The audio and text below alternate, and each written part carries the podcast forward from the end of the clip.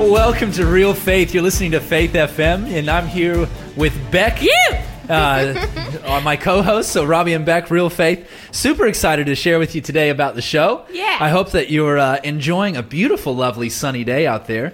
Uh, how are you going today, Beck? Yeah, I'm good. I went for a, a wonderful walk this morning. Oh, was it a weird and wonderful walk, perhaps? Well, maybe maybe it will attribute to our weird and wonderful session Ooh, uh, today. You have me. You have me pacing in my mind. You know something that I saw on my walk? Um, there's it must be like lambing season, and so there were these beautiful little lambs, and they're like white, fresh, crisp bodies and black faces. They were Aw, so adorable. cute. Uh, so cute. So cute. Oh, that's good.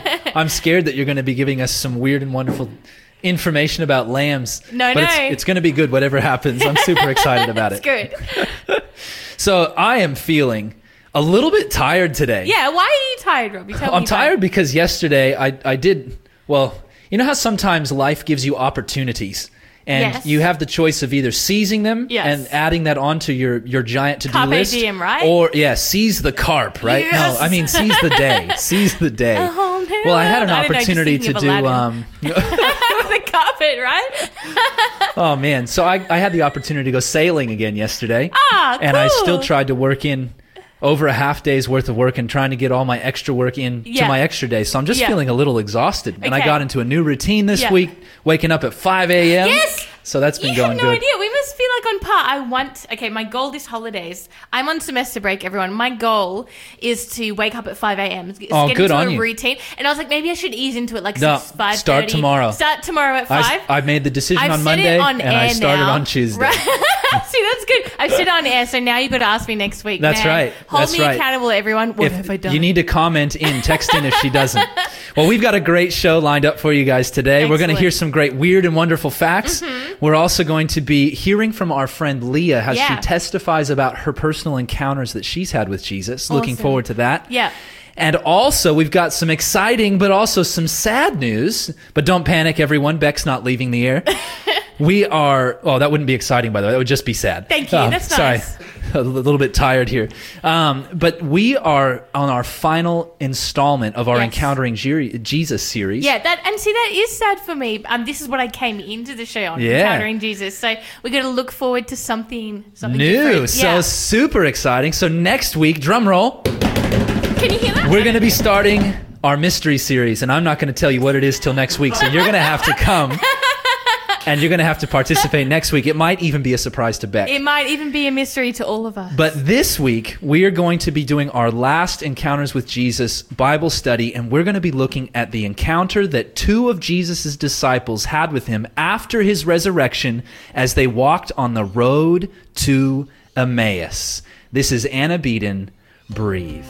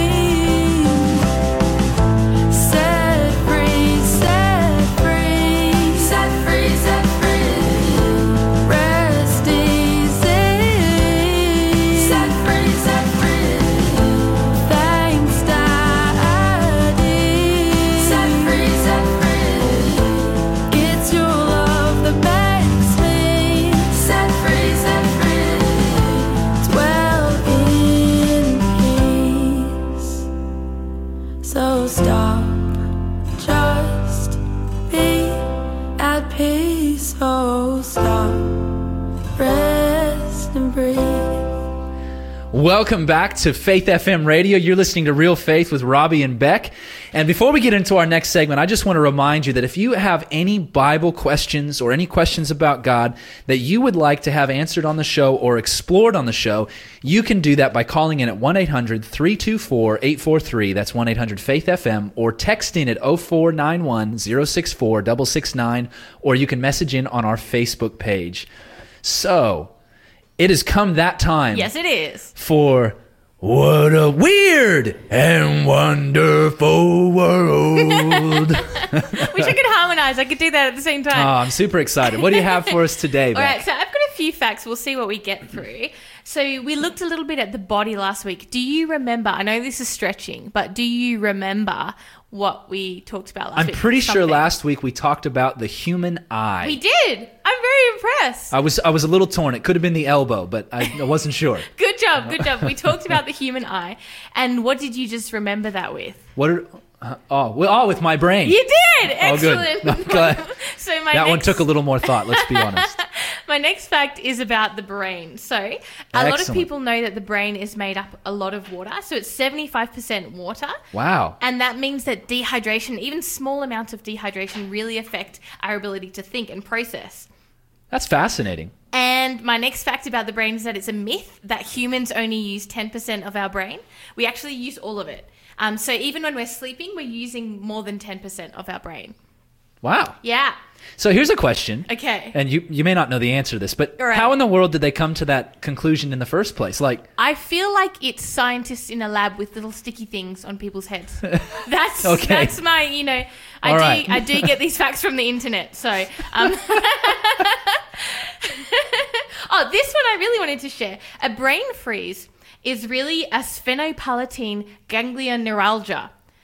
I, I prefer to say brain freeze because I can pronounce it. Do you it. know what happens when we get a brain freeze? No. Okay, so it's when you eat or drink something really cold, and what happens is it's actually the cold going over the nerves, a bundle of nerves at the back of your throat, and that that cold is. It's like your brain trying to protect itself, so a whole lot of blood moves to the top of your brain, and you basically get a whole lot of blood at one time. Wow. And you get a headache from it. So, a way to combat if you get brain freeze is to drink something warmer, even just lukewarm water. So, if you have a brain freeze and you drink something warmer, it takes away that pain in your brain. Oh, fascinating. I've done it. I know it works. So I wanted to give everyone that tip. I think I just wanted to give you like a life hack. yeah. That's pretty much why I shared that one. That's really interesting because, yeah, it, it seems interesting that it would be almost like a survival technique because Yeah. your body's probably going well. Because I mean, think about this: when when when God created life, there were no refrigerators. There probably, I mean, the, the climate was probably rather temperate before Mm-hmm. Yeah. the flood, so it's probably unlikely that there was much cold around, Mm-hmm. and it would be. It just seems very sensible that as your body would get into a very cold situation, Yeah. the body would think, "I need to protect myself." Yeah. Pump the blood to the brain. Isn't that Yeah. amazing? It's cool. Oh. Super cool. God's pretty So- creative, man. For the second group of facts, is another part of our body. I'm going to give you one guess, and it's related to today's Bible study. To today's Bible study, What? I'm going to guess it has to do with the wrist. The wrist. Yeah, What you'll- Bible study are you doing? I don't think You I will find this one, will find out guys. later how that ties in. You remember that. Everybody who's listening, Everybody please remember, that. that. when we get back to this Bible study. It will come up, I guarantee it. Excellent. So I was talking about the feet. Truthfully. The feet is the next section of the body Okay. that we're looking at. I think feet are amazing Yeah. Okay. Why do you think they're amazing? because they're so underrated. Like, if you don't have feet, it is very difficult to do pretty much everything I enjoy doing. Yes. Mm-hmm. Like walking, standing. I mean, without your big toe, it's difficult to even balance. Yeah. But without your feet, you wouldn't be able to skateboard, you wouldn't be able to surf, Mm-hmm. walk, hike, rock climb, climb trees, stand up. There's a lot of things It that we do with our continues. feet. Yeah, They're very absolutely. underrated. So that is true. Nearly a quarter of all the bones in our body are in our feet. A quarter, 25% of all the bones in the human body are in our feet. Yep. Yep. Yep. Wow. So this is something that I didn't know. So the type of footwear we wear is probably rather important then. It is. This is not a brand plug, but yeah. just, you know, He's healthy going to tell footwear. us now his favorite foot. or is it but or is it better to be barefoot? Because Well, that's more think- natural. I think in some areas it's better to be barefoot, but I think our feet. If you talk to podiatrists, don't don't you know? I'm not a podiatrist, but We should have Brad on here. I know a I know we should call him, but actually, I think what your body needs is, is a variation in in type. So they say don't wear the same type of shoe all the time. Try and change Really? it up so that your body gets used to different things. But again, we'll check with the podiatrist. So I wanted to give a couple more facts about walking.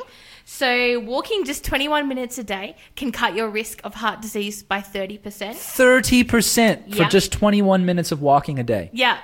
I wanted to give a, a scary statistic that on average, so this was an American fact. So somebody who has a supersized Coke, fries, and a Big Mac, you have to walk for seven hours to burn off those calories. I was like, that's crazy. Could- Like it was just a crazy. That's a full amount. day's walking. And this one is an awesome one that they found at the Dark, uh, Duke University. They found that a 30 minute walk or jog around a track three times a week was just as effective as antidepressant medication in relieving the symptoms of major depression. Um, and I thought that was amazing. Like, God's given us the ability to walk, and that's something that He wants us to do. So I want to encourage you as we move into our next segment, everybody go for a little walk. This is Randy Travis, Nothing But the Blood.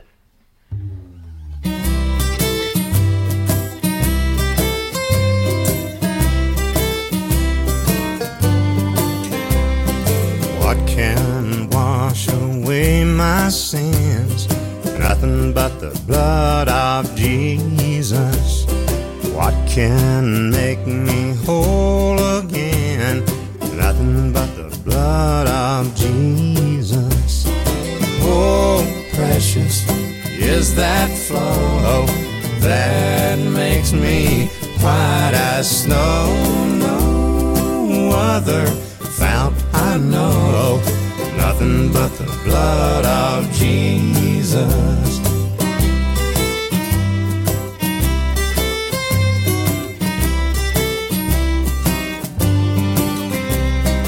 What can wash away my sins?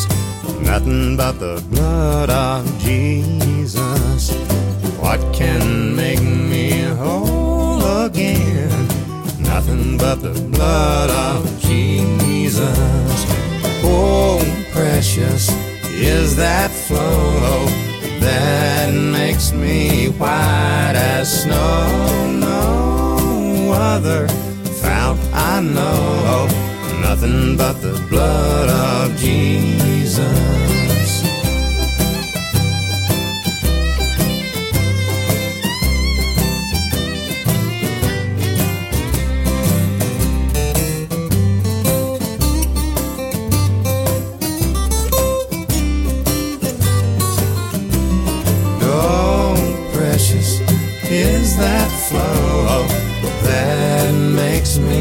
White as snow.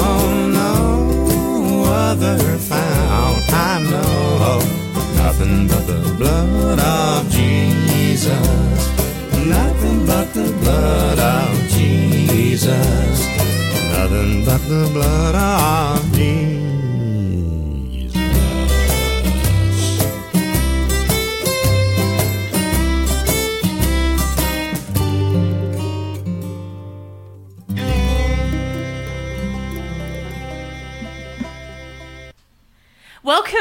Everybody. Welcome back to Faith FM. We want to invite you, if you have any questions, to text in 0491 064 669 or you can call in on 1800 324 843. Okay, so welcome back to our regular listeners. Today we have my friend Leah who's going to be sharing for our testify time, um, which is basically where we talk a little bit about our encounters with Jesus. So, starting off, Leah, I wanted to ask um, how did you come to know Jesus? Like, what was your life before before Christ? Well, So before Christ, I was a very confused person. Mm-hmm. No, look, I, I was I've been on a few different journeys. Okay, so quickly, um, I grew up in a Christian home. Okay. Yeah, I grew up in a Christian home, and but I left that at about the, of the age of 14 Mm-hmm. Um, I got started doing things that I knew weren't right, but Yeah. Mm-hmm. um, my mum was or it was a single mum, so I, I started getting involved in things that I shouldn't have, like drink, drinking and smoking and parties and drugs and raves and staying up all night, abusing my body. Yep. Um, and then I, I went through that for a little bit, for a while, and that led me into a very deep hole of depression and Mm-hmm. Anxiety, um, where, yeah, even to the point of suicidal thoughts Wow, and um, being put on um, antidepressants, and yeah, which wasn't fun. Um, and then, interestingly enough, God just like you know works with you where you're at. Yeah, and um, yeah. I started working at this solicitor's office, and the lady who I was working with was a Christian as well. Mm-hmm. Um, but I had left left my faith a long time ago. Anyway, she invites me to these meetings, and this is where everything started to change for me. Okay. And so anyway, I went to these meetings, and then um, yeah, I started getting into health because this these meetings were a little bit about health as well. And so yeah, I went kind of from like from a rebel person to like super into fitness, which was like a total like Wow. one, like a really quick transition? It's pretty quick or Um, yeah, a few years, but Okay. like, w- yeah, it was like from one thing to like big turnaround. Yeah, it was a big turnaround. So that really helped me with my depression and anxiety, um, changing my Awesome. diet and all this sort of stuff. Um, and so that's where I was before I met Christ. I was like on this like health fitness um, journey. Okay, yeah. So like I started just eating like raw food. So like no cooked food. Mm-hmm. Yeah. I was only eating like I was into like this vegan hippie community. Yeah. And um, w- went to New York to this raw um, fruit festival for for seven days. Okay. I just like was with seven hundred people. Love peace and all and, that. And all things, yeah. and all things. Um, Yeah. so that's where I was before I met Christ. Okay, awesome. Um, so you had this big, this sort of darkness to a bit of focus on health turnaround. Yes.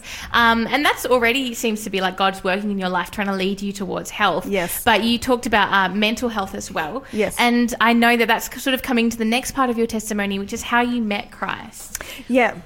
Yeah, so um, that led me to um, go and do a water fast. Um, and I went to Costa Rica to do a water fast and fasted for 25 days on water um, Wow. for for healing. Okay. um, for so is that? Can you just clarify for our listeners? That's twenty five days with no food. no food, just drinking water. Yeah. Yes. Wow. Yes, it was it was very intense. Yeah. Um, so yeah, I did the 25 day water fast, and then I got really really ill, um, where I ended up in hospital in ICU. Wow. And In yeah, Costa Rica. in Costa Rica. Okay, yeah. Yeah. So yeah, my mom had to come over there, and anyway, this is where I had a spiritual encounter. Wow. Um, where God literally delivered me from a satanic attack, Mm-hmm. and that's kind of like my big wake up call to life. It's like, hold on, there is a spiritual world, Yeah. and um, I didn't realize really what I was messing with. yeah. So um, yeah, and then so that led me after that deliverance by God Mm-hmm. to then find out who is this person who saved me from Yeah. such a dark place, like Yeah. a literal spiritual attack. Who is this person? Who's Jesus? I really should start to figure out like the Bible. Yeah, And so I started reading the Bible for the first time when I was 25 years old, and Wow. that's how I came to know Christ. Literally from doing, getting into the Word. That's amazing. Yeah. So maybe if you could just tell us a little bit, um, yeah, your experience in hospital there. Um, you said that it was sort of a, an attack on you. There Mm. were other people I know who were there who felt the same thing as well. Yeah, so I was in a, um, a Catholic hospital and um, I was a very emaciated girl. I was 38 kilos, I think. And Wow. um, I, yeah, became what I know to be demon possession. Yeah. Um, didn't know what it was then. But the thing is, the nurses and the doctors in that hospital came in with rosary beads and their holy water. Yeah. Um, they they were doing what they thought was right, doing like an exorcist almost. My mum was a black backsliding Christian, and she was praying in the name of Jesus Yeah. to deliver me, and I was like. Like I said, I was very emancipated from fasting, and I had though the strength of about six people because Yeah. they couldn't hold me down. I was just, you know, twisting and turning and screaming out things and out of control. I was Yeah. like out of control. Wow. Yes. So when when you felt that God, you knew that God was working in your life, and He Yeah. took you from that. Yes. And then you started reading the Bible. Was it just reading the Bible? We um we just have a short time here to finish up, but Yeah. we might come back after the break and ask a couple more and couple more questions. So you started reading the Bible. Did you do that with people or by yourself? No, definitely. I yeah didn't know what I was doing by myself. I someone studied the Bible with me. Awesome. So that's something I think that I just wanted to encourage our listeners um, is that you can always seek out someone who has more knowledge than you. Thank you for sharing, Leah. We're going to come back to you after this next segment um, and ask a couple more questions.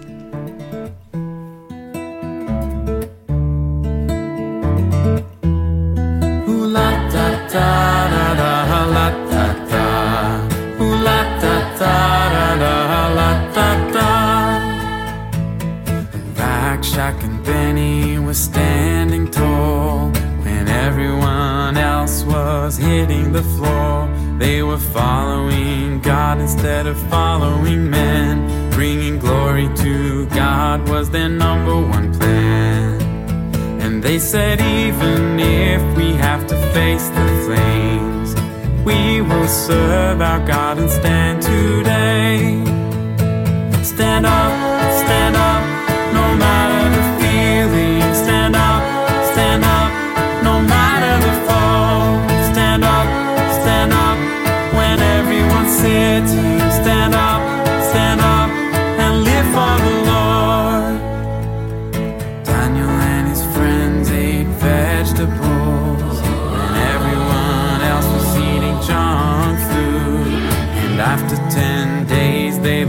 so fine. Obeying God's law will make you shine. They said we purposed in our hearts to only eat the foods that God has said to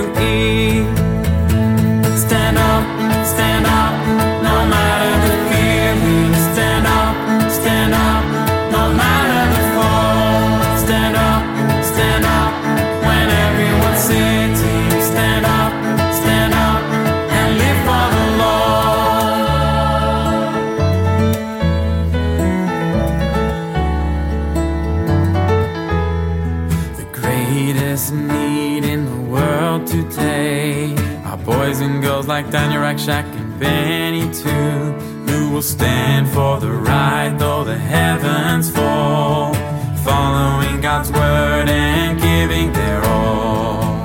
And we say even if we have to face the flames, we will serve our God and stand today.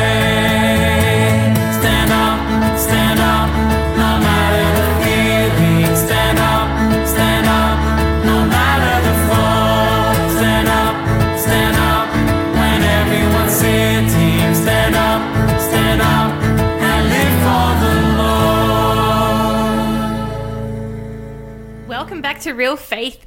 So we just um, picking up from when we were having a testimony by Leah, and we've just heard where she was in Costa Rica. It was a really intense experience for her. She was doing a water fast, um, and through that time, she actually experienced uh, possession, demonic possession. It was a really uh, satanic experience, and she had an experience where people in the hospital were praying. Her mum was praying, um, and God delivered her from that. And so Leah has just shared with us how she started reading the Bible. So I wanted to ask you, Leah, what happened through that process? So you, you contacted someone and then you started reading the Bible. Yeah, it was really um, God just kind of put people in my life. Um, just you know His providence. Awesome. Um, I came back from Australia really sick. Yeah. Came back from Costa Rica to Australia really sick, and Yeah. then I spent most of that year. This is 2014 in hospital, so in and out of hospital, which gave me time to then actually start searching more about Okay, God. yeah. Um, and then my mum wanted to. Um, she was trying to find her way, like trying to look after me and um, praying for me. And so she bumped into this person randomly in the hospital when I was in there, and um, they like she's like, I really need help. I need to talk to a pastor or someone. And he's like, I've got the right person for you. And then she, um, this person gave her this pastor's number. Wow. And he then was the one who came down to the hospital, prayed, and then I started doing Bible studies with him. And Yeah. it led, so a year and a half after the Costa Rica event, I was baptized and I Mm-hmm. Fully gave my life to Christ after doing Bible studies. Yeah, it was yeah, it was an amazing experience. And um, yeah, after that, um, uh, after giving my life to Christ, um, I just became just like super involved in ministry um, in in my church, just like everything. I wanted to do. I wanted to take. I wanted to take the like Bible study in the morning. I wanted to help out, like do the offering. I did the treasury. I did. I was Yeah. just like, let, let me do everything. Okay, And so um, you seem like someone to me who's like very invested and very enthusiastic. So even when you were like walking away from Christ, the, the you know the first part of your Yes. testimony, you did that very like intense. Yes. and then you went to you went to health and you wanted to do that Yeah. really intense. Yes.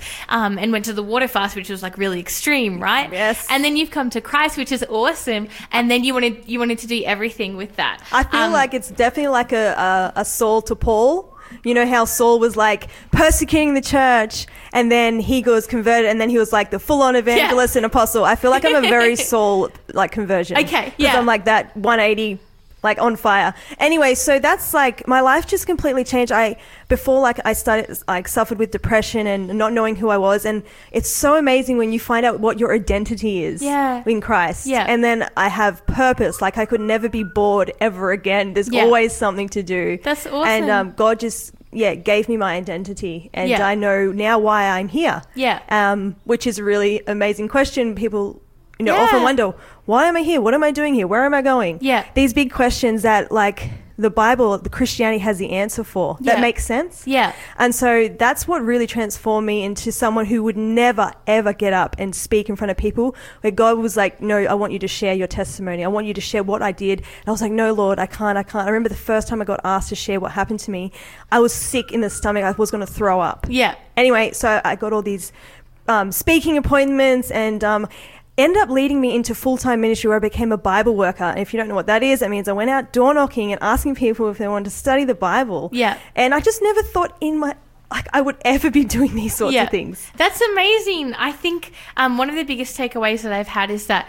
Uh, God really, He really led you. He had people always there. And the thing is that He never left you. He was with you the whole time. And then when you were ready, when you turned to Him, He put people in your life Mm. straight away. Um, and I think that's such a beautiful representation of how God is working in, in each of our lives. So I, if you could have maybe, maybe I'm putting you on the spot here, but one tip that you would give to people who are maybe seeking um, what they want to know more about God, what would you, what's a tip that you would give them? I would pray. Yeah. Um, I think prayer is so powerful. Pray, God will answer your prayers. If you're asking, if you're seeking Him, if you're not sure where to start, where to begin, um, praying to God, He'll put the people in your life. Um, and yeah, He's got a thousand ways of providing for us that we don't even know about. He's the creator of the whole universe. And yeah, I just feel like praying and um, just asking Him, God, show me in the Bible, like open it up and He will lead you. Beautiful. Yeah. That's awesome. Thanks so much. Thank you, Leah, for sharing your testimony.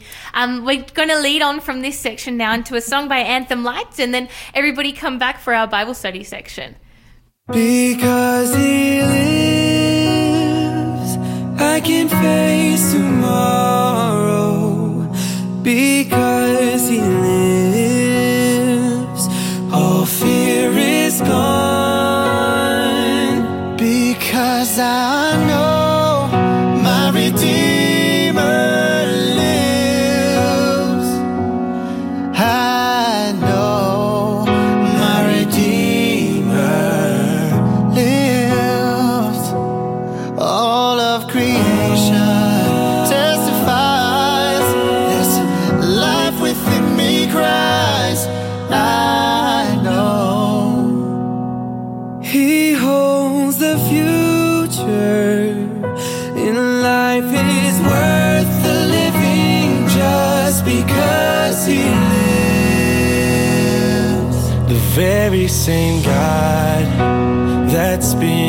things in orbit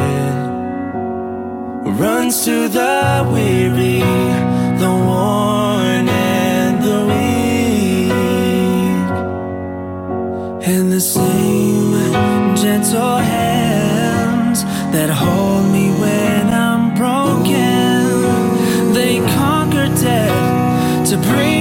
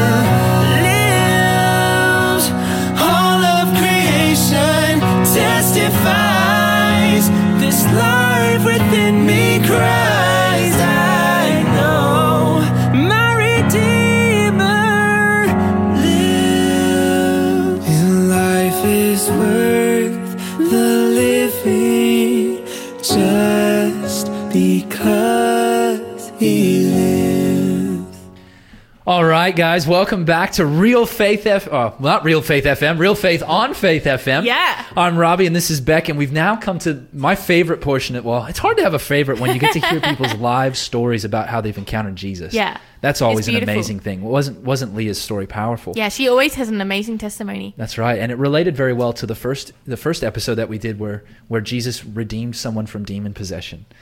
Oh man, isn't it good that we serve a God who is in who is capable of redeeming us from any situation? Yeah. So just a reminder, we've uh, we've got a, a question of the day already in, and I'm super excited. We're just doing some research in the break. But if you have a, a burning question, you can call in at 1 800 324 843. That's 1 800 Faith FM. Or you can text in at 0491 064 669 or message us on our Facebook page. So we're going to get to that question a bit later in the show. But now it's come time to do our final series Bible study of encounters with Jesus. Now Yes. we're, we're obviously still going to be encountering Jesus Yeah. through other parts of Scripture, Absolutely. And Which we will find that- discover today. That's exactly right. so we're going to go to Luke chapter 24. Yeah. So the final chapter of the book of Luke, and we're going to read a story about two disciples who it says meet Jesus on the road while walking to a place called Emmaus. yes. So, without any further ado, the context of what's going on in this story is Jesus has been crucified on Friday. He's rested in the grave. The rest of Friday, all of Saturday, all of the Sabbath period. It's the first day of the week, Sunday. He's resurrected. The women have seen him at the gravesite. Yep. And now they, it's been reported to the disciples, but this is before Jesus appeared to the disciples, it would Mm-hmm. seem. And the report has come back from the women that Jesus has been raised from the dead Yeah. right? And we learned last week that Paul saw the risen Christ. But here, these two disciples that are walking, they have not yet seen Jesus mm-hmm. risen, but they have been told by the women that this was the report. So let's come into Luke 24 and verse 13. Would you like to start reading that Yes. for us, Beck? Yeah. And just read up through verse 17 for us. So the Bible reads, Now behold, two of them were traveling that same day to a village called Emmaus, which was seven miles from Jerusalem. And they talked together of all these things which had happened. So it was while they conversed and reasoned that Jesus himself drew near and went with them. But their eyes were restrained so that they did not know him.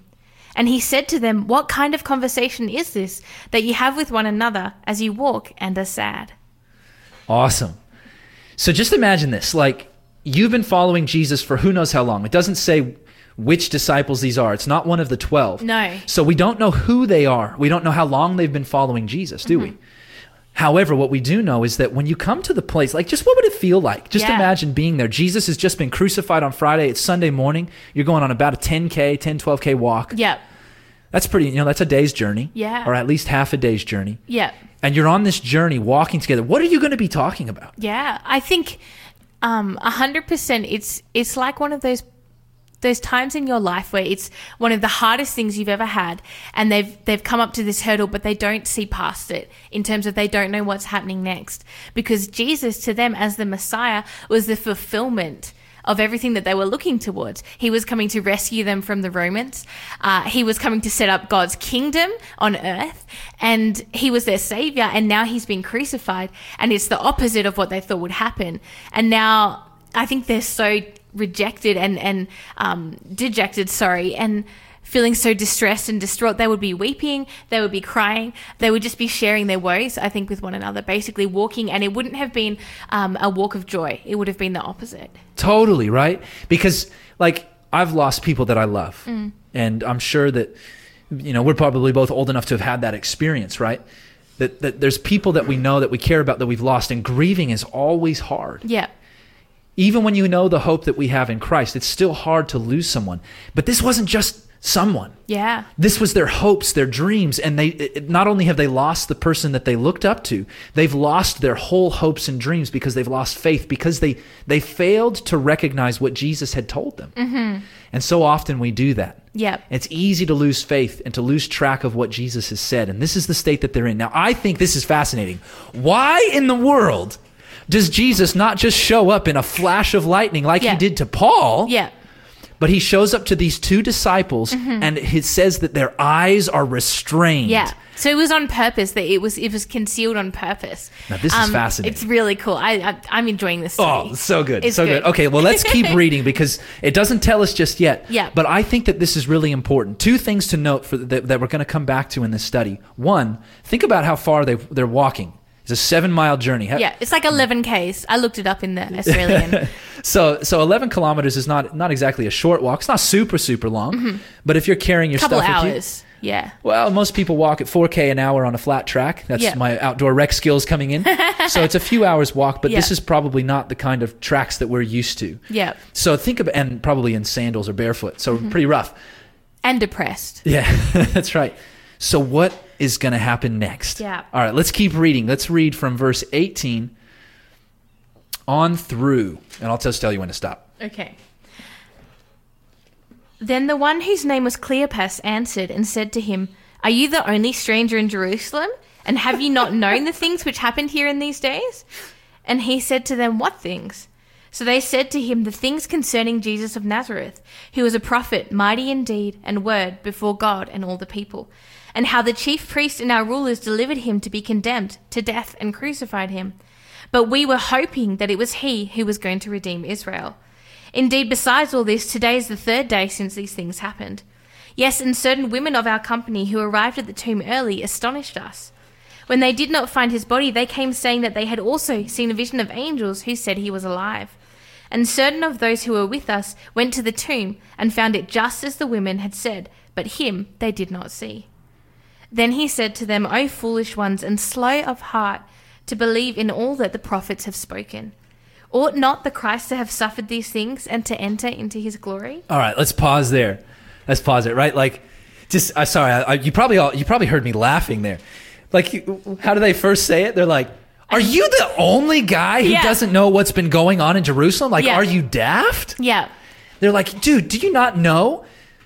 Do you not know? Have Mm-hmm. you not heard that this this Jesus that we all believe to be the Messiah, who Yeah. had astounded everyone, who had worked miracles, who raised someone from the dead, who had healed people of diseases that Mm-hmm. Yeah. had from birth, this Jesus, this Jesus that we had hoped was going to be the savior of our sins, savior of us from our sins, who we had hoped was going to save us from the Romans, who we thought was the fulfillment of everything that we wanted.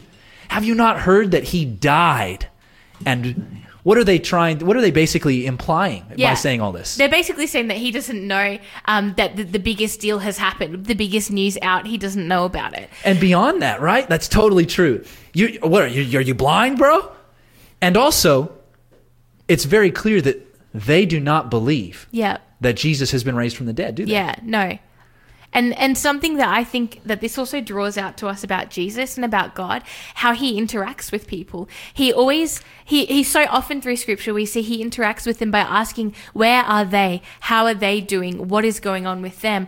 Even when he knows the answer. So he he obviously knows all of the answers to everything, but he's always asking them like what do you mean tell me your experience and i love that that with jesus he wants to walk with us and understand our experience from from our perception Oh, totally. And it's beautiful, isn't Mm. it? That God wants to do that with us.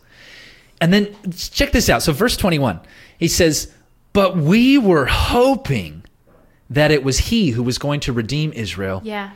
Indeed. I mean, beyond that, like, oh, we were hoping. In other words, our hopes have been dashed. Yeah.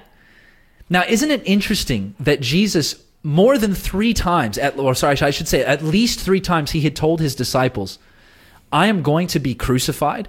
I am going to be resurrected in three days. Yeah. Like he had told at least the 12 this many times. And you'd think that words like that would get around the disciples, right? Yeah. Like, Jesus says, "Hey, this is going to happen." Peter's like, "Whoa, whoa, whoa! Don't tell nobody that. What are you talking about? Yeah. this is surely this thing."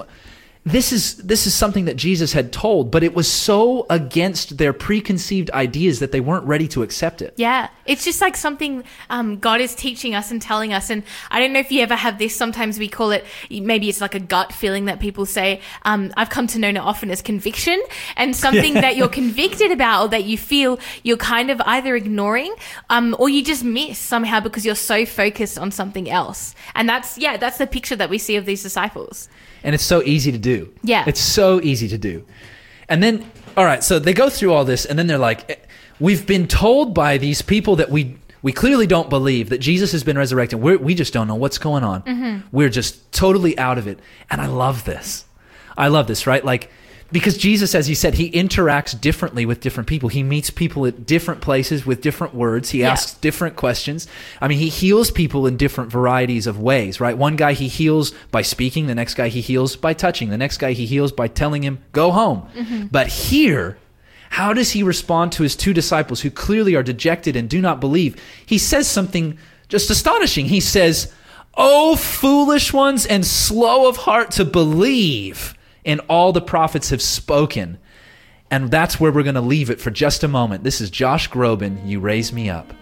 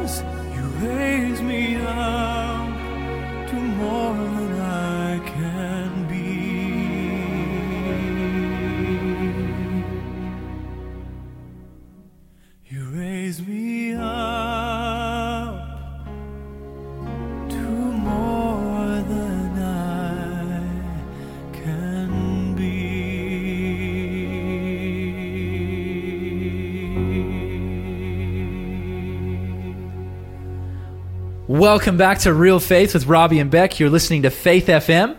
And uh, if you guys have any burning Bible questions, you can call in. How can they do that, Beck? Yeah, if you can, that would be awesome. We love answering your questions, although it's a little bit of pressure on us. It's awesome to hear what you guys are thinking. So you can call us at 1 800 324 843, or you can text us at 1 0491 064 669, or you can hit us up on the Facebook page, Faith FM Australia. So we've already had one question, but keep them coming. Awesome. All right, so we're coming back in. So the last thing that Jesus said was, Oh, you foolish ones, and slow of heart to believe everything that the prophets have spoken. Yeah. And then he goes on and he explains a little bit further and he says, Ought not the Christ to have suffered these things and to enter into his glory?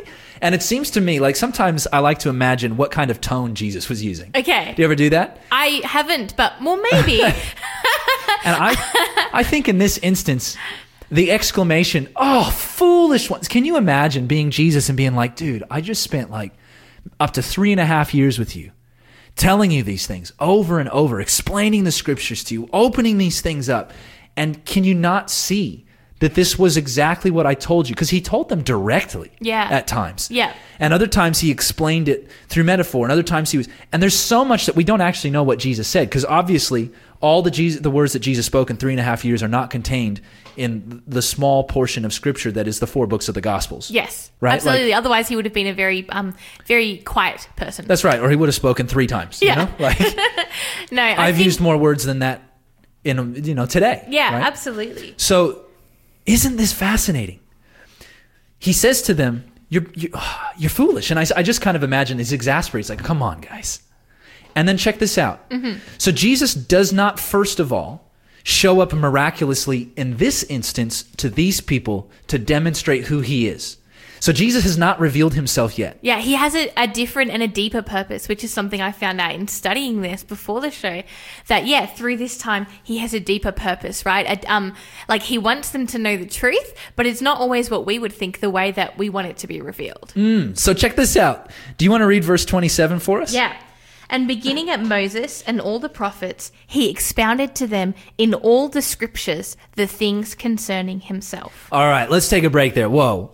Hold on. Okay, so here's Jesus. They don't recognize him. He calls them foolish. And he says, Isn't this exactly what the prophets have been saying for thousands of years? Yeah. And then he does not show up in a bright flash of light and he doesn't say, "Why are you persecuting me?" He doesn't he doesn't appear to them the way that he appeared to Saul. Yeah. He appears like this. All right. Let's open up some scripture. Let's now by the Bible way, study, that's exactly right. Yeah, Now this yeah. is so fascinating to me because And- they didn't have the Bible in their hands. They had to memorize these scrolls, right? It was word of mouth. And also thinking about it, like we didn't, they didn't have the New Testament, what we call the New Testament. They didn't have any of these things. So the scripture that he's talking about when he says he expounded through all scripture was the Old Testament. It was the prophets. It was the, the Torah. It was the Psalms and, and Proverbs. Those were the things that he was going through. It's so good. That is so good. You you just dropped a truth bomb. So I don't know if you got that. But there was no New Testament in existence when Jesus says this. Yeah. So when it says that Jesus began with Moses, he's talking about Torah or Yeah. the first 5 books of the Old Testament, Genesis, Exodus, Leviticus, Numbers and Deuteronomy. Mm-hmm. And then he goes on to the prophets, the other books of the Old Testament, and that's it. Yeah. These are the scriptures that he is using to explain to them exactly what it was that he was supposed to do. And so this is so mind blowing because there, there are many well meaning, lovely people, lovely followers of Jesus who will tell you, you don't need the Old Testament. It's a, it's irrelevant. We just we just read the New Testament stories. You just need to read the first four books of, of the New Testament, the Gospels. That's all you need to know. And that's obviously not true, right? It, like you say, in a well-meaning way. I mean, I've had a I had a conversation last year with someone. I remember really clearly talking about this, going straight to just the Gospels, and awesome, they are the gospel of Jesus. But when we see that, exactly what we're seeing right now, Jesus shared from the other books, from the Old Testament, about himself, and that's where he went to. So it's important for us, I think, really to draw out that man, all of Scripture is valuable, so much so that instead of just revealing himself, Jesus decided to show them in in Scripture, in in the Old Testament, that it was so valuable, and that's what he wanted them to know to study Scripture. Totally. Now we're gonna I'm gonna do a fast one on here, Beck. Just put your finger in that page. Yeah. And we're gonna turn to Second Timothy chapter three, verse sixteen and seventeen. Okay. And while you're turning there, I just I, I just want to expand on that idea. Now, by no means am I saying the New Testament is not valid. Not at all. The New Testament is incredibly valid. But what I am saying is that sometimes people talk about Jesus as if as if he's he's just like outside of the context that God gave him, mm-hmm. right? But that's not the example that Jesus gives. Jesus here identifies that something that I think is incredibly powerful, and that's that the same God of Genesis Yeah. is the same God of every other book all the way through Revelation Yeah. The same character that God has because Jesus says, I am the first and I'm the last, right? Mm-hmm. yeah. He says, I'm the same yesterday and today and forever. It tells us that in Hebrews. Jesus is the same. God the Father is the same. The Spirit is the same. God says, I do not change. So therefore, when it says that Jesus is pointing through all of the Old Testament to identify who he is as the Christ and to say, look, this was God's plan the whole time. This was not backup plan. This is explained throughout scripture. Yeah. Throughout Genesis through Malachi. He says this was always the plan. And he begins with with Torah. He begins with the book of Genesis, it sounds like. And he starts to expand and expound on God's plan of salvation as it always was, because God has never saved anyone by anything other than his own grace. Mm. That comes through faith, through Yeah. the faithfulness of Jesus, through our trust in Jesus' faithfulness, through our surrender to Jesus' faithfulness. This is, was, and will be how salvation comes to all people. Yeah. And that was always the plan. It's not like suddenly we have a different access to salvation. No, the, the, the, the people in the Old Testament died looking forward in faith to the hope of the Messiah. Yeah. Whose name they don't even know. Yeah, they didn't know any of this. And we look back in faith. They looked Yeah. forward in faith to the coming of Jesus. We look back in faith to the coming that Jesus has had. Yeah. And we look back in faith to the cross. And we are saved by the same grace. Yeah. By the same faith. It is just so astoundingly important. So, Yeah. so now that I've preached a sermon there, sorry. Can you read for us 2 Timothy chapter 3, verse 16 and 17? Yes, I can. So it says, All scripture is given by inspiration of God and is profitable for doctrine, for reproof, for correction, for instruction in righteousness, that the man of God may be complete, thoroughly equipped for every good work. All right, pause for just a moment there. Did that say some of Scripture? It said all of scripture. That's right. It Yeah. didn't say some. It didn't say this part and that part. It didn't No. say this part for this time period, that part for this time. No, no, no, no, no, no. Paul is writing this. By the way, Paul writes before the Gospels are written, Yeah. right? So Paul's writing this to Timothy. And he says, all scripture is inspired by God. In other words, it, in the literal translation is that it's God breathed. Yeah. In other words, the, the scriptures as we have it, these are the very words of the maker of the universe, mm-hmm. right? He's got things to tell us, and it gives us four words there. And I, I don't want to get too, I don't want to get too geeky here, but there are four words. He says doctrine, reproof, correction, and instruction. Now, doctrine means teaching. Yeah. A lot of people have hang-ups on that word. Yeah. But it literally means teaching, and in the Greek, the word means applied teaching, right? So you hear it and then you do it. It's teaching that Yeah. is in, invested into your real life. Yeah. We often think of teaching because of our education system, and with all respect to teachers, there are some flaws in the system. We, we, we educate people in such a way that we, we do what's called programmed non response. I teach you something and then don't give you an opportunity to apply it. Mm-hmm. That's useless. And that's not what the Bible is for. He says that all of Scripture is useful as applied teaching Yeah. teaching that actually has it meets into your real life. And then he says it's also valid for reproof, which means inner conviction. Yeah. The Holy Spirit will convict us of right and wrong so that we may recognize we need a Savior. Mm-hmm. So that we may recognize that there is right, there is wrong, there are things that are harmful, and that we may come to God and learn to operate the way that He calls us to operate so that Yeah. we can not be stuck in the trap of selfishness that we just are naturally born into. Right? And there's there's some things that we don't know. Like Paul writes, and he says, "I wouldn't know that I was sinning in this area unless I'd read the scripture, the law on this, and I knew this." So it's like the scripture enlightens him, and I think that that's the biggest part is that that God's word is supposed to be a light to us. It's supposed to show us things that we don't know, and so yeah, it's it's really good. So good. And then the next one is correction. Now, check this out. This word means suitable because something has been made straight or restored to its original purpose or condition. Mm-hmm. So, scripture is something that God uses to help restore us to the image that He made us to be in. Yeah, beautiful. It's it's it's a way of of helping to wash away these things. It reveals these things about God. It reveals the character of God. Yeah. And the last one is instruction. This is my favorite one. Instruction is referring to the way that you develop and mature a child. And I love this because this says that scripture is not it's not like it's not it's not a story of God doing lightning flashes and smashing you from the sky and saying you need to do better. No, no, no, mm-hmm. no. It's the story of a loving father instructing his child in the way he should go. Yeah. And when your child falls, when they're learning to walk, you don't you don't verbally abuse them. You don't know how to walk. You're an idiot. No, no, no. You pick them up. And in fact, there are times where they don't know how to walk, so you hold their hands and you even carry them and prevent them from falling. There Yeah. are times where you let them stumble so that they may learn to stand. Yeah. That they may learn to look to you, to call on you, that you may lift them up. Yeah. And it's this loving, nurturing journey that's relational. yeah. And that's exhibited in this passage. And so Jesus begins with Moses going through the Old Testament, expounding scripture, saying, Look, this is all about me. Yeah.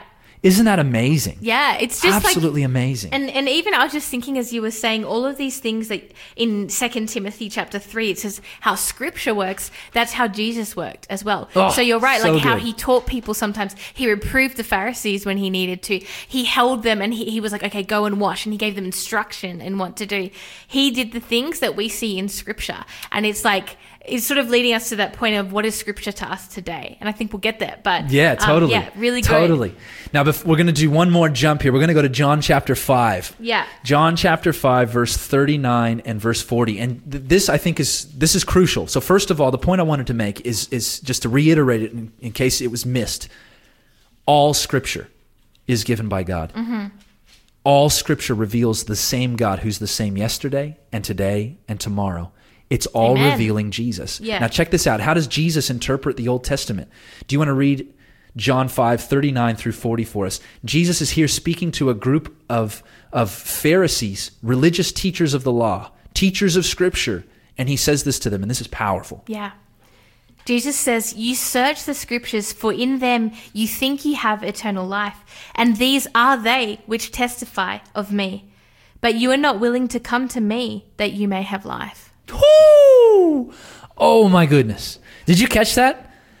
That's brutal because what that does is that it, it's just it's just a slap in the face to to the to missing the point. If you miss it too far to the left, Yeah. it's like a slap.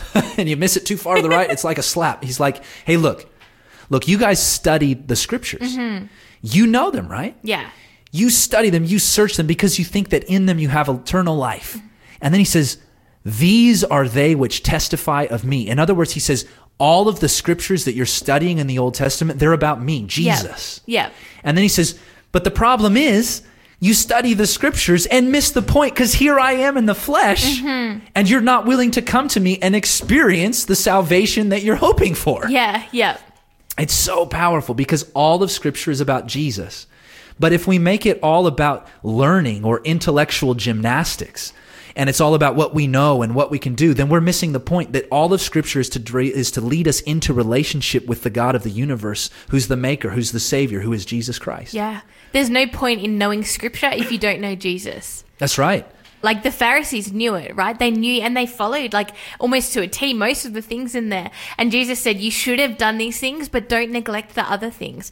And just with that, you you we should search the scriptures. It's not something that we shouldn't do because we have Jesus. He And what should we be searching the them for? We should be searching them to find Jesus. Boom. You And that's the point, right? Yeah, beautiful. We should be searching the scriptures not for any other purpose except that we should be looking for Jesus Yeah. and to follow him and to be with him. Because Yeah. my by, by the way, if you want to follow Jesus, guess what? You kind of got to be where he is, don't yeah, you? Yeah, absolutely. You can't you can't follow Jesus and then be your eyes are closed looking the other way and keep track of him because where's he gone? like, you Mm-hmm. Yeah. know what I mean? And that's not to say that Jesus is walking away from you. It's to say you want to be with him. Yeah. That's how you follow. The rabbis uh, had a saying that it was a blessing for a disciple to to be caked in the dirt of their rabbi. It Yeah. means that you followed so closely that when he walked, the mud that flicked off his sandals got on your shirt, just like when you ride a push bike through Yeah, the yeah, mud, it gets up the back of you. Yeah. That's exactly what they're talking about. That you're so closely with your leader, your Messiah, your teacher, Jesus, that the mud off his shoes is flicking up onto your face. Yeah, absolutely. This is the point that Jesus is making. And so Jesus goes back to the beginning and he says, from Moses onward, he started to explain to them how the Bible was revealing Jesus and the plan of salvation that was always in place. And that's where we're going to break.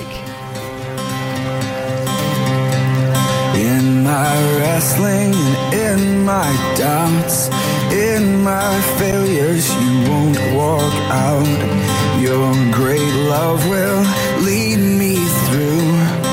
You are the peace in my troubled sea. Whoa, you are the peace in my troubled sea. In the silence, you won't let go. In the questions, your truth will hold. Your great love will in my troubled sea. You are the peace in my troubled sea.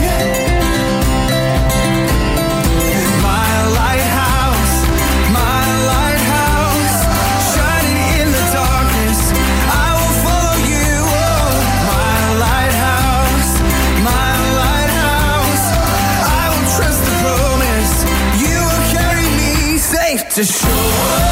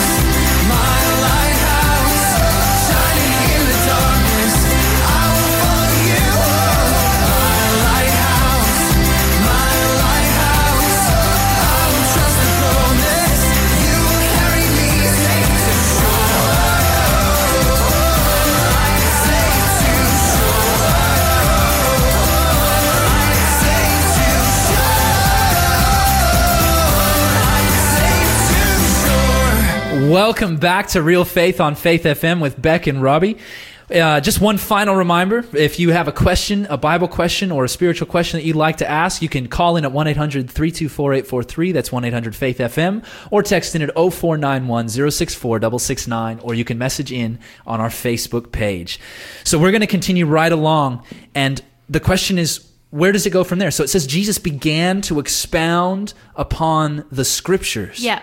And to explain how this was always God's plan. Yeah.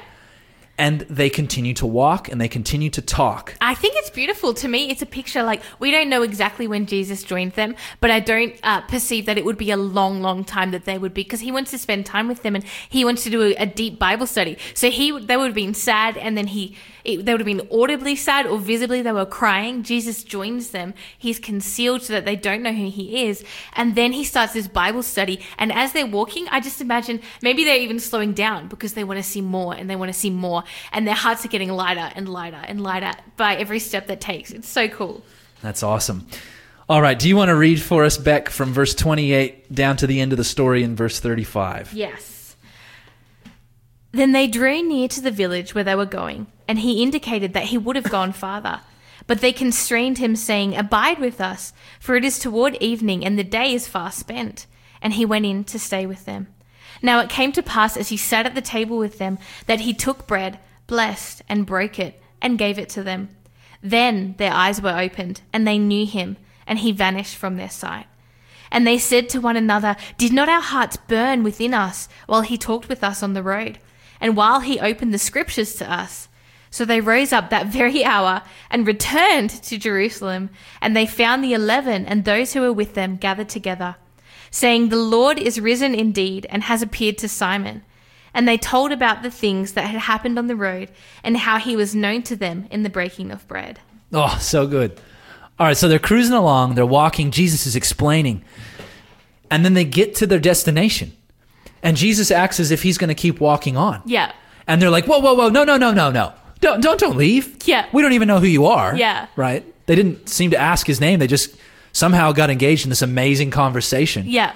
And their minds are obviously being blown apart, right? Like And- just blown wide open. Yeah, and they ask him to stay with them, and Isn't I that think amazing? that's such a beautiful uh, picture. You know, there's a Bible verse where it says that Jesus stands at, at the door of our heart and he knocks, Mm. and then he knocks and, and wants to come in and eat with us. It's exactly what's happening here. He says, "I want to come in to your heart. I want to eat with you. I want to be with you." Basically, eating mean is an example of fellowship, of spending time together. That word fellowship just means uh, And of basically acceptance. Yeah, being together and mm. being in community together.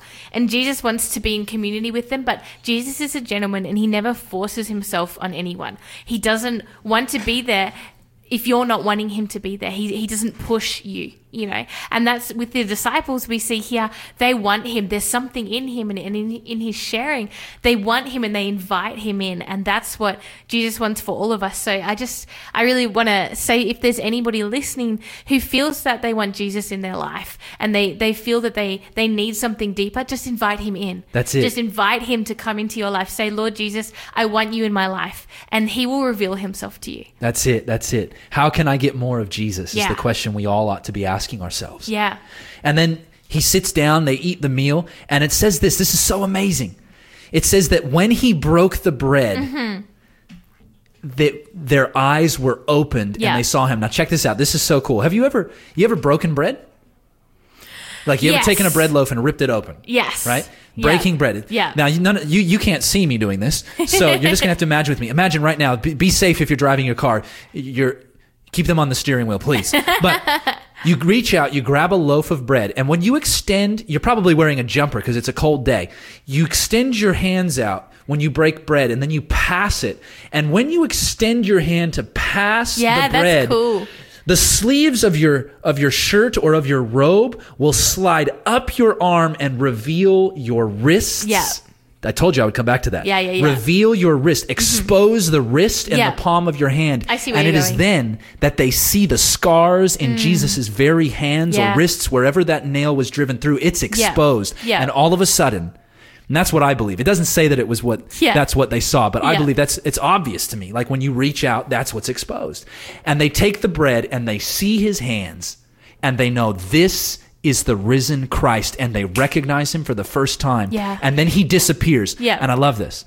Jesus appeared miraculously to Saul, Mm-hmm. but here he appeared first by explaining the scriptures to them because Yeah. they needed to believe and understand who he was, not just supernaturally, Yeah. but they needed to get it. Yeah, and I think uh, even even through Jesus, you know, um, it it says that we need to share through our testimony and through believing in the scriptures. We need to share Jesus through our personal story, but then through the word of God.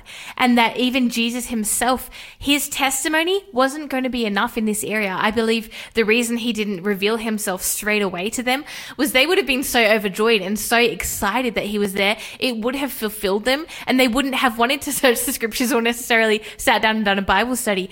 But for Jesus, this was more important that he said, No, I want to show you that first and then I'll reveal myself. I want to show you through scripture first. Isn't that powerful? Because it just affirms that God is not doing away with what with what He has already revealed, right? Like God's not doing away with the purpose of Scripture. Yeah. He's saying, "I'm the same God yesterday, today, and and tomorrow." He says this was always part of the plan. This Mm-hmm. Was the method of salvation. All all of the the ceremonial laws that you you understood from Leviticus, these were all pointing forward to things that Jesus would actually fulfill. Yeah. Right, and he he's he's demonstrating this. The, the God that you have believed in, this God of Scripture, is me. Yeah. And this was always part of the plan. And that's the thing in, in John, the very next book of the Bible, it says, In the beginning was the Word, and the Word was God. That's it. And here we look at Jesus was the Word, and he became living to them, and to under, and just for them to understand it, they were to spend time with him. But something that is really beautiful through Scripture is that we don't have Jesus here right now. He's in heaven, right? He can't be in all places because he became a man. So he's now constrained to a man's body.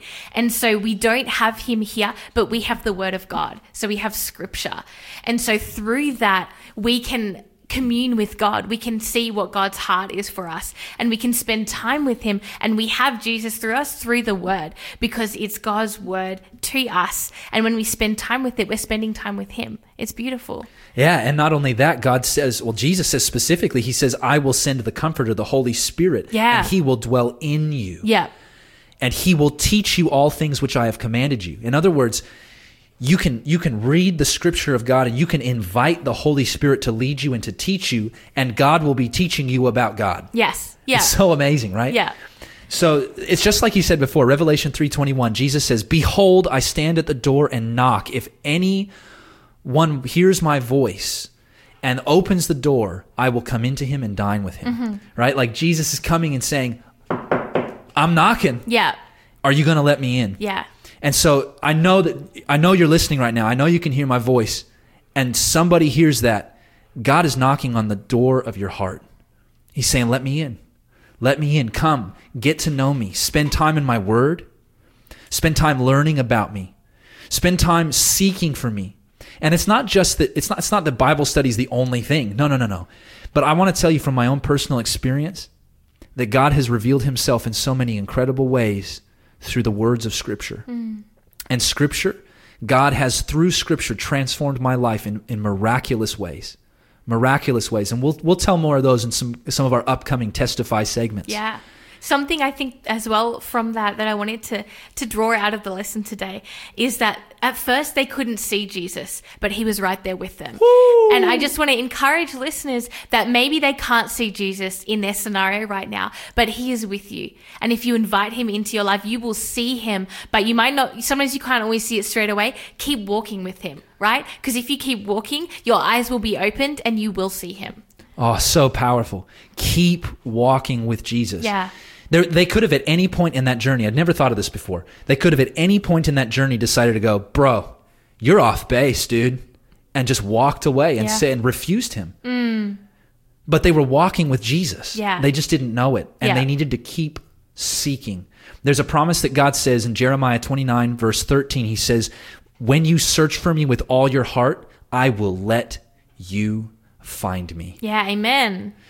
This is a promise. And so, wherever you are right now, whether you've been with Jesus for a long time or this is the first time that you've heard this, God is calling to you, search for me. And when you truly search, God guarantees you will find him. You will find him. So I encourage you, get into scripture. Get to a place where you can learn about Jesus. This is Keith and Kristyn Getty.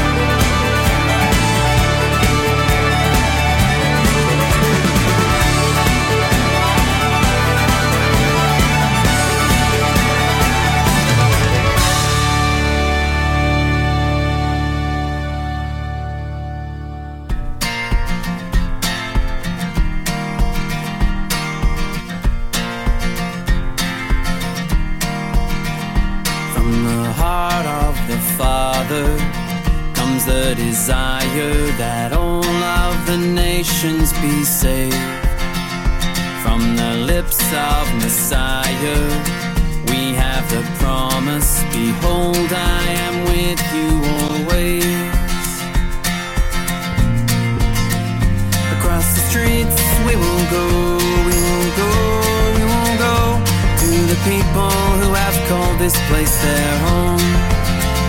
Across the oceans we will fly, leaving worldly gain behind to hear the Savior's praise awake across the globe.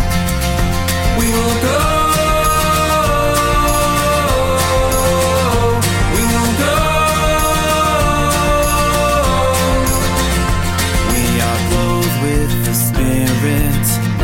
out to witness that Jesus has risen and reigns, and no fearful and trembling we go remembering the gospel is mighty to save. Across the streets and we will go, we will go, we will go to the people who have called this place their home. Across the oceans we will fly, leaving Savior's praise awake across the globe. We will go. We will go.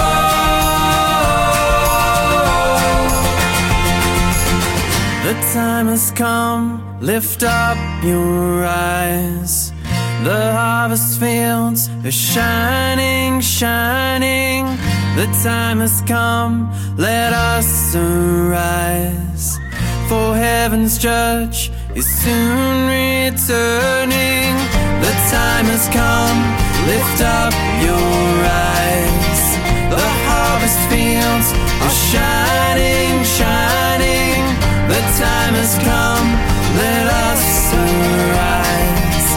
For heaven's judge is soon returning.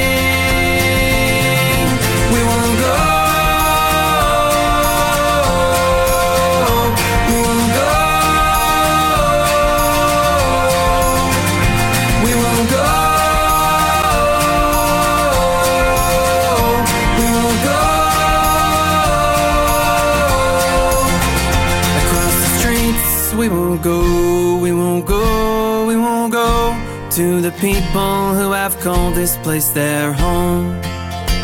Across the oceans we will fly, leaving worldly gain behind to hear the Savior's praise awake across the globe.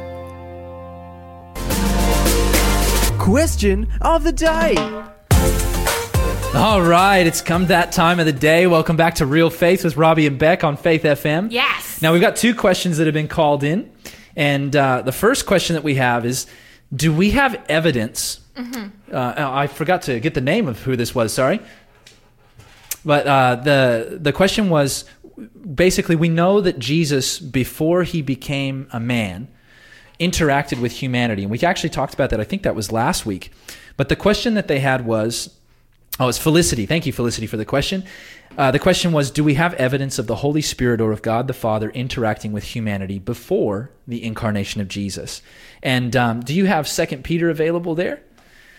2 Peter 1, verse 19 through 20, we'll, we'll have a read through in a moment. But there are a number of examples. So we have the Holy Spirit up- hovering upon the earth, which is not exactly interacting with humanity directly, but it starts with that in Genesis 1, 1 and 2. We also have the times where, for example, Samson in Judges 14, 6, it says, The Spirit of the Lord came powerfully upon Samson Yeah. and then enabled Samson to be able to do something. So that's an interaction of the Holy Spirit with humanity. And we have many other examples, but I want to specifically read this verse. So 2 Peter chapter 2, verses 19 through 21. Is that Yeah. right? I think it was chapter chap- 1, Chapter verses 1. 19 and 20.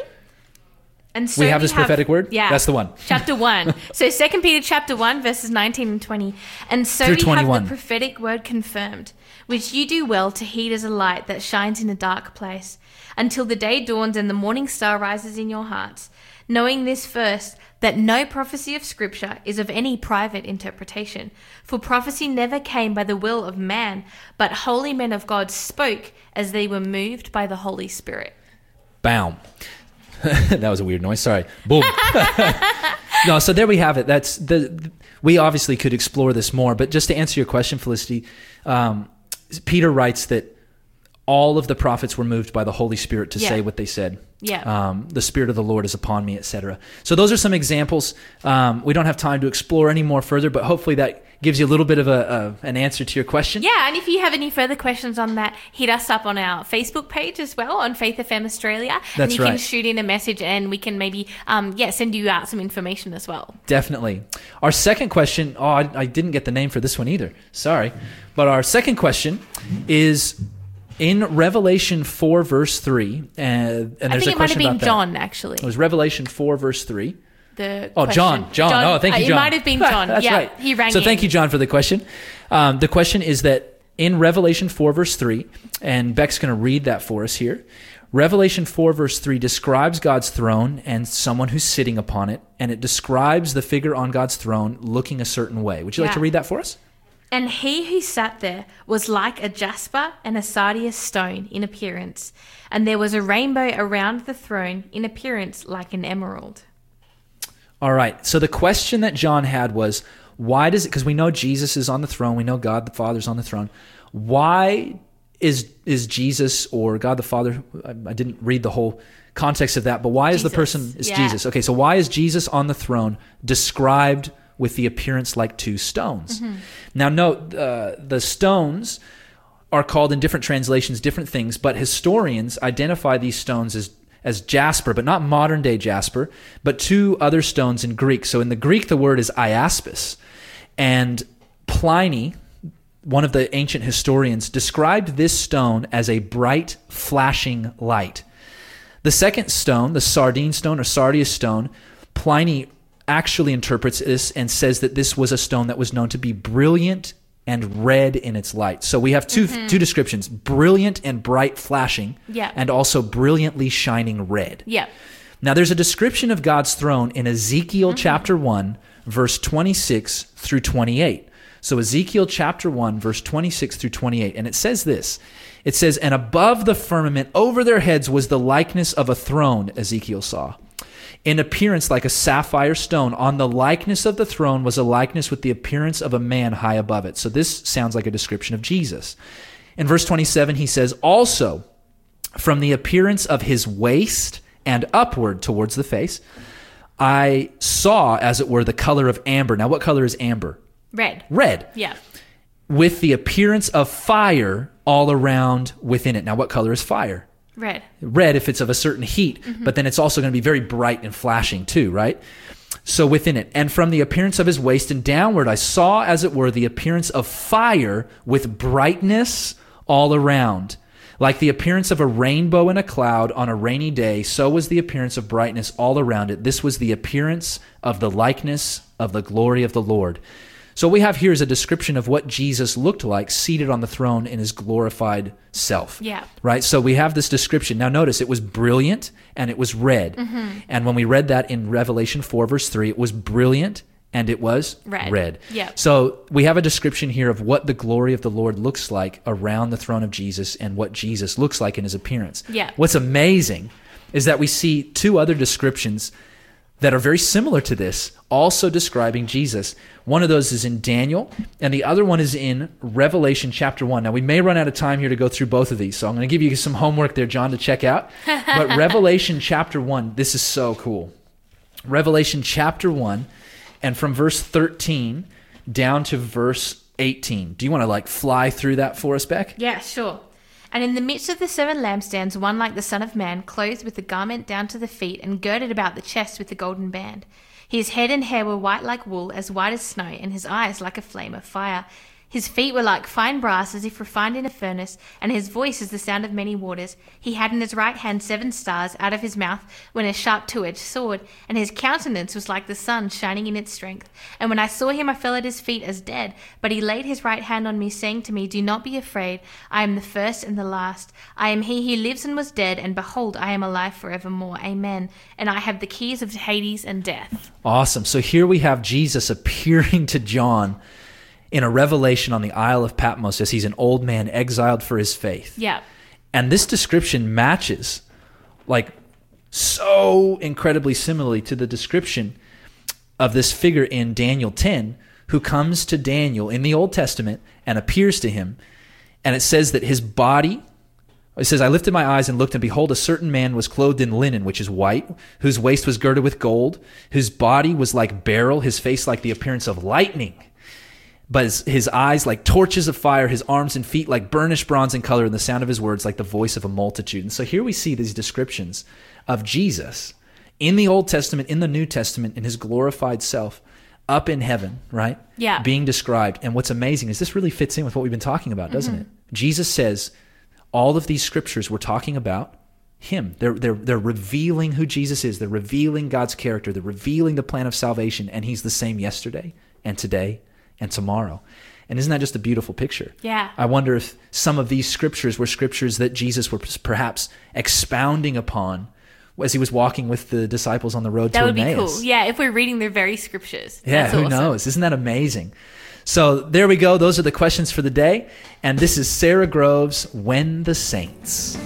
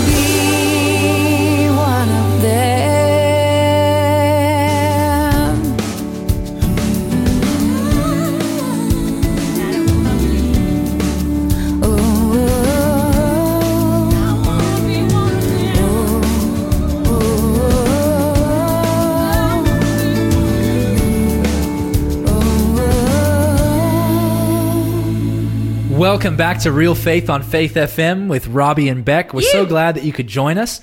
We hope that we've uh, been able to lighten up your your travel home, your Yes. daily commute, and that you've gotten some blessing out of this. So, just a couple quick things to wrap up. We're just so oh, it's just so amazing. I just want to really emphasize that all of Scripture is revealing the same God who was and is and is to come, the first and the last, the Alpha, the Omega, which means A and Z in the Greek language. Yeah. It's all about Jesus. Jesus is the the express image of the Father, the Bible tells us. This is who God is. This is what he looks like. Mm. And he's revealed from beginning to end. So I want to just really encourage encourage you. If you are in a place where you have not been reading the Bible for a long time, you have never read the Bible, or you really just need to dig a bit deeper. I just want to really encourage you to take that step because as you seek for the Holy Spirit and as you read Scripture with the intention to look to Jesus and to respond to what He reveals to you, I guarantee you God will show up and He will show you things. He Yeah. will reveal Himself to you. He promises, and God is a keeper of His promises. Yeah. Um, also, I'm going to do a shameless plug here. So, if you would like information, you want some help with learning to study Scripture or a place to start because it's not it's not familiar to you, please contact us for some resources. We can put you in touch with some people or some resources to help you do that. We have Bible study guides we can send out. There are books that we can put you in touch with. Church leaders that might be local to your area that could talk to you, that might be interested in coming to study the Bible with you one on one. So I ask that you please take advantage of that. And if you live in the local Lake Macquarie area down near Caves Beach, I'll come study with you if you get in touch with us. And I'm going to do a shameless plug for Coast Life Adventist Church in the New South Wales, North New South Wales conference here. We meet every Saturday. Um, at the moment, we're still meeting on Zoom and in some small groups, but if uh, we're actually studying right now, we're going through the book of Genesis and we're looking for stories about Jesus. We spent the last three weeks on this. We're spending the next five Saturdays doing this. And if you'd like to tune in, you can hit us up on our Facebook page at facebook.com slash Coast Life Adventist Church NSW. Coast Life Adventist Church NSW. You can hit us up and you can join in. You can follow us on Facebook and you can you can come hear more. And if And it's good. we I would love wanted to study with you. I wanted to encourage people to go. I go. You don't have to be of a certain level. Um, there's a lot of different people that go. So I want to encourage you. Um, and if not, maybe look for a church, a local church in your area. That's right. That you can hit up as well. plug in, man. Plug in. So we just pray that you have been blessed and we pray that you will respond to what God has shown you today. Because Jesus is the same yesterday and today and tomorrow. Amen. And he is willing to walk with you and to guide you into that knowledge, that personal relational knowledge of who he is. And so I invite you, invite him into your heart today. He stands at the door and he's knocking. And he says, Whoever comes in, whoever comes in, lets him come in. He'll come in and dine with them. Remember, real faith is, Is lived lived faith. faith.